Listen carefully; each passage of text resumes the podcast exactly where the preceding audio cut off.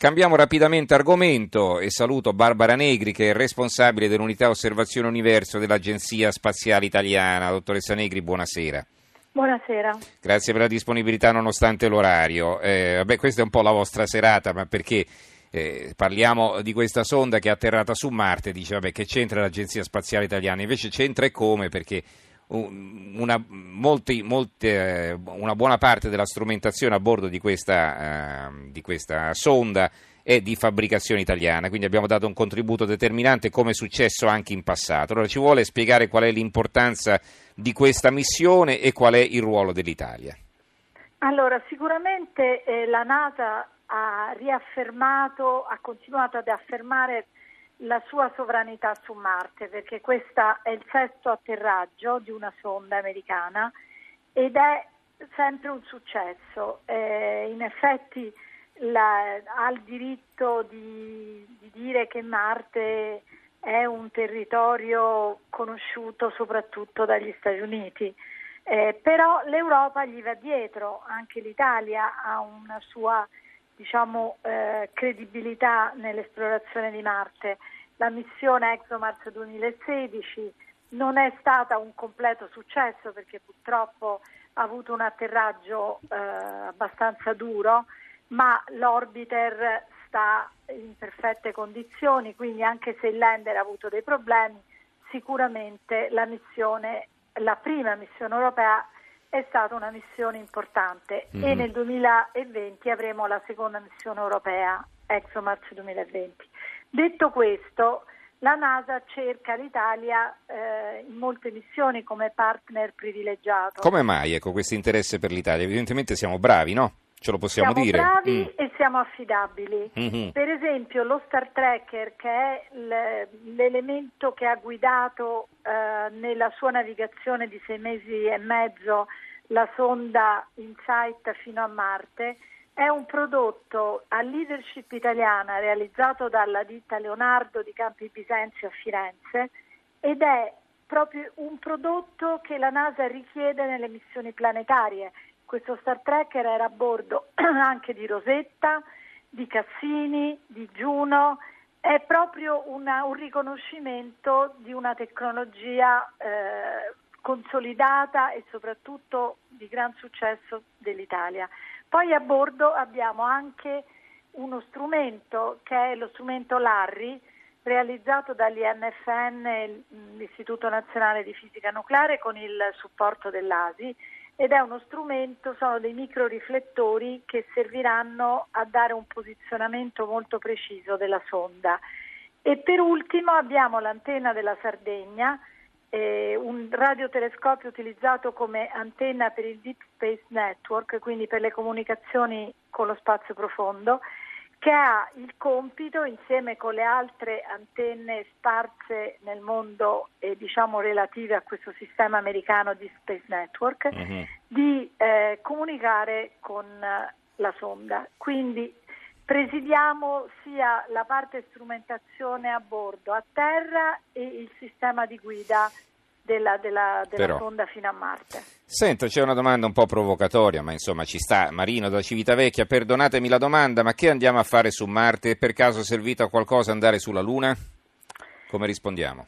Eh, rispondiamo che eh, direttamente uno può dire forse non c'è un risultato immediato, però la Luna è stata importante come un grande ritorno tecnologico perché la maggior parte delle tecnologie di punta innovative che utilizziamo sulla Terra, per esempio ne cito una per tutte, il, le coperte termiche, quelle coperte argentate che vediamo in caso di incidenti, in caso di raffreddamento, quando le persone devono essere coperte, in caso di isolamento di apparecchiature importanti, sono esattamente materiali che se, sono serviti, eh, sono stati testati per le missioni lunari per mantenere un gradiente termico nel momento in cui una sonda sta viaggiando per, appunto, al di fuori di un ambiente terrestre.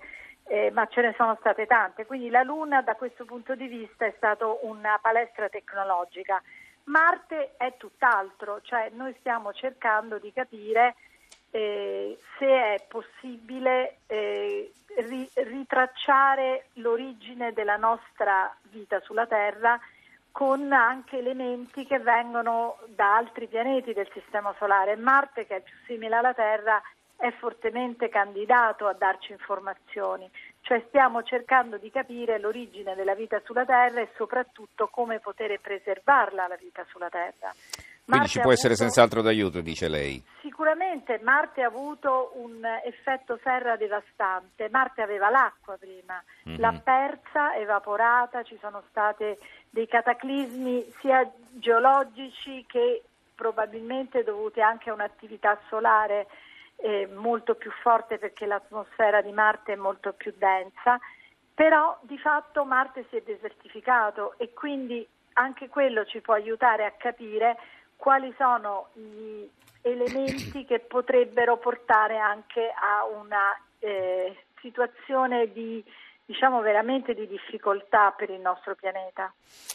Allora, Marina da Venezia scrive: Ci sono già su Marte le altre due sonde che stanno lavorando da anni. Ora, questa nuova sonda, che è anche un successo italiano, cosa si prepara a studiare? Quali sono gli obiettivi?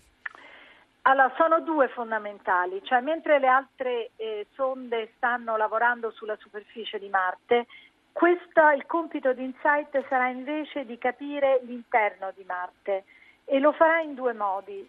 Eh, il primo eh, con un eh, strumento eh, realizzato dai francesi per un sismografo, praticamente per capire se c'è un'attività come si sa già che c'è, ma di che intensità e soprattutto di che natura è, eh, di tipo sismico mm. e quindi quello è il, forse è la, lo scopo principale della missione. Ce n'è un altro importante, eh, l, verrà posto a 5 metri di profondità, quindi con una trivella che farà un buco su Marte, sul ter- terreno marziano e inserirà un, una specie di termometro mm-hmm. che serve per misurare il flusso termico a 5 metri dalla superficie di Marte.